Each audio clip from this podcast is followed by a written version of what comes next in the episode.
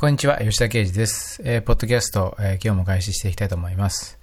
えー今日のテーマは、えー外から見ると自分がよくわかる。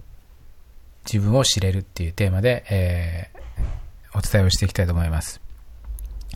えーこのポッドキャストとかですね、または、あの、いろいろな発信、僕のですね、発信で、まあ、僕は常々、その自分自身を知るっていうことが非常に重要だっていうことをお伝えしてきています。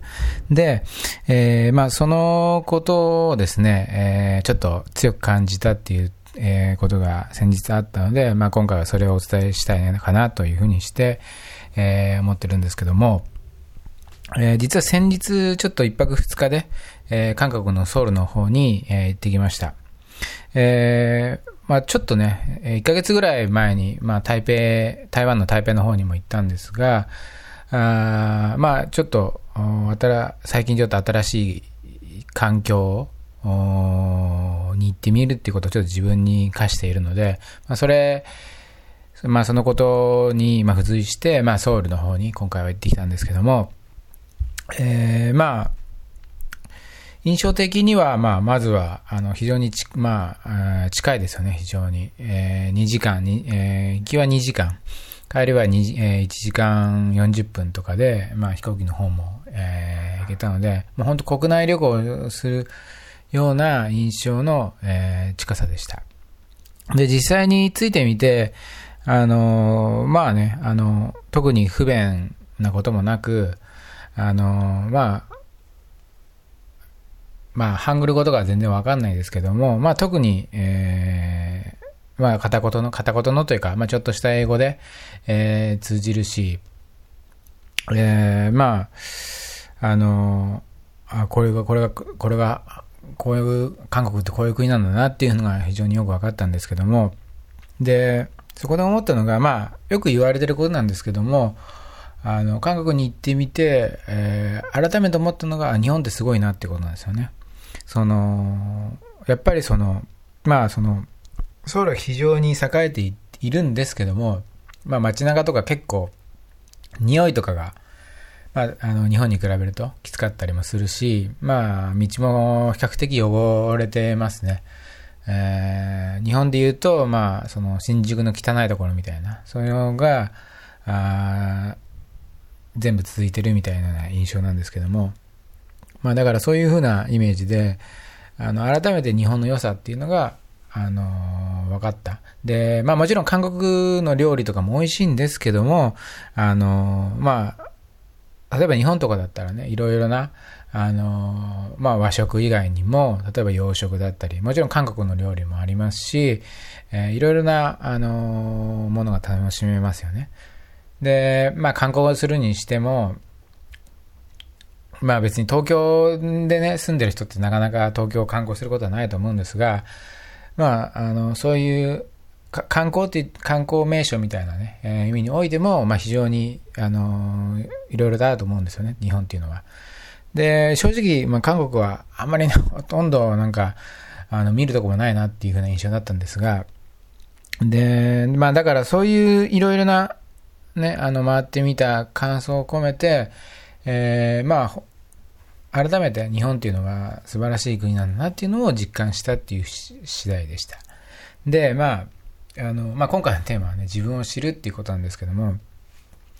えーまあここからその自分を知るっていうところにちょっと結びつけていきたいと思っているんですが、実際、えー自分を知るっていうことは自分の中から見ても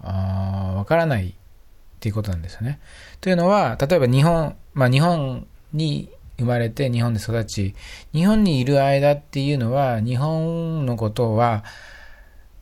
おそらく、その日本を客、外、そ日本の外に出て、実際に外から眺めてみ、眺めた人と見て比べると、やっぱ全然その日本の、あの、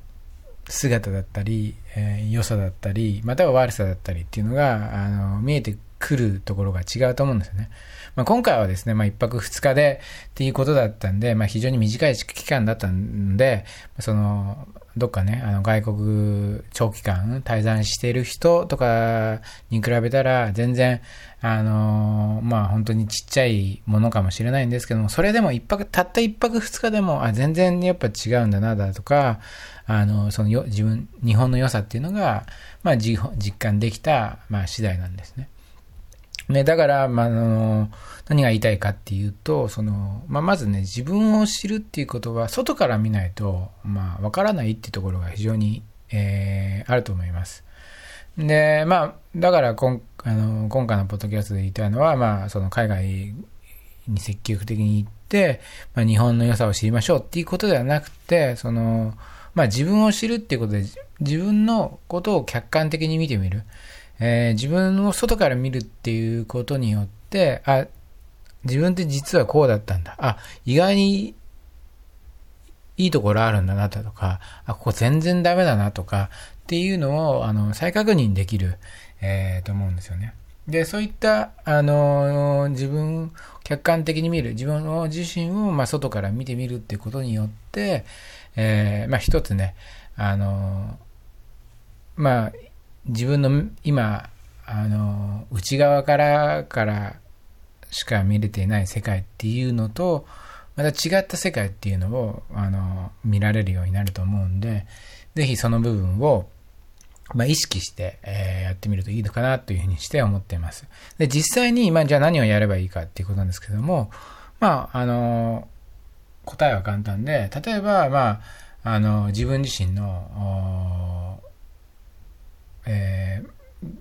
姿をですね、例えば動画で撮ってみるだとか、あ音声で撮ってみるだとあの、自分の声をね、えー、音声で撮ってみるだとかっていうことによって、えー、で、それを客観的にして見てみるっていうこと、これだけでも非常に、えー、自分を客観的に、自分を客観視することにおいてですね、非常に、えー、ものすごいメリあのメリットがあります。実際に、えー、まあ、例えば僕今こうやってね、あの、ポッドキャストで音声撮ってますけども、実際に、えー、まあ、自分で音声聞いたりすると、やっぱ全然印象が違うんですよね。というのも、自分自身が聞いてる自分の声って、その客観的になし、その声は、その、なんていうのかな、内側から聞こえてくる声と、その、外に、一回自分が外に立って聞こえる声ってやっぱ違うらしいんですけど、実際にそうなんですよね。あれ、こんな自分の声ってこんな声なんだっていう、その、だまあ、大抵、その、マイナスなイメージなんですけども、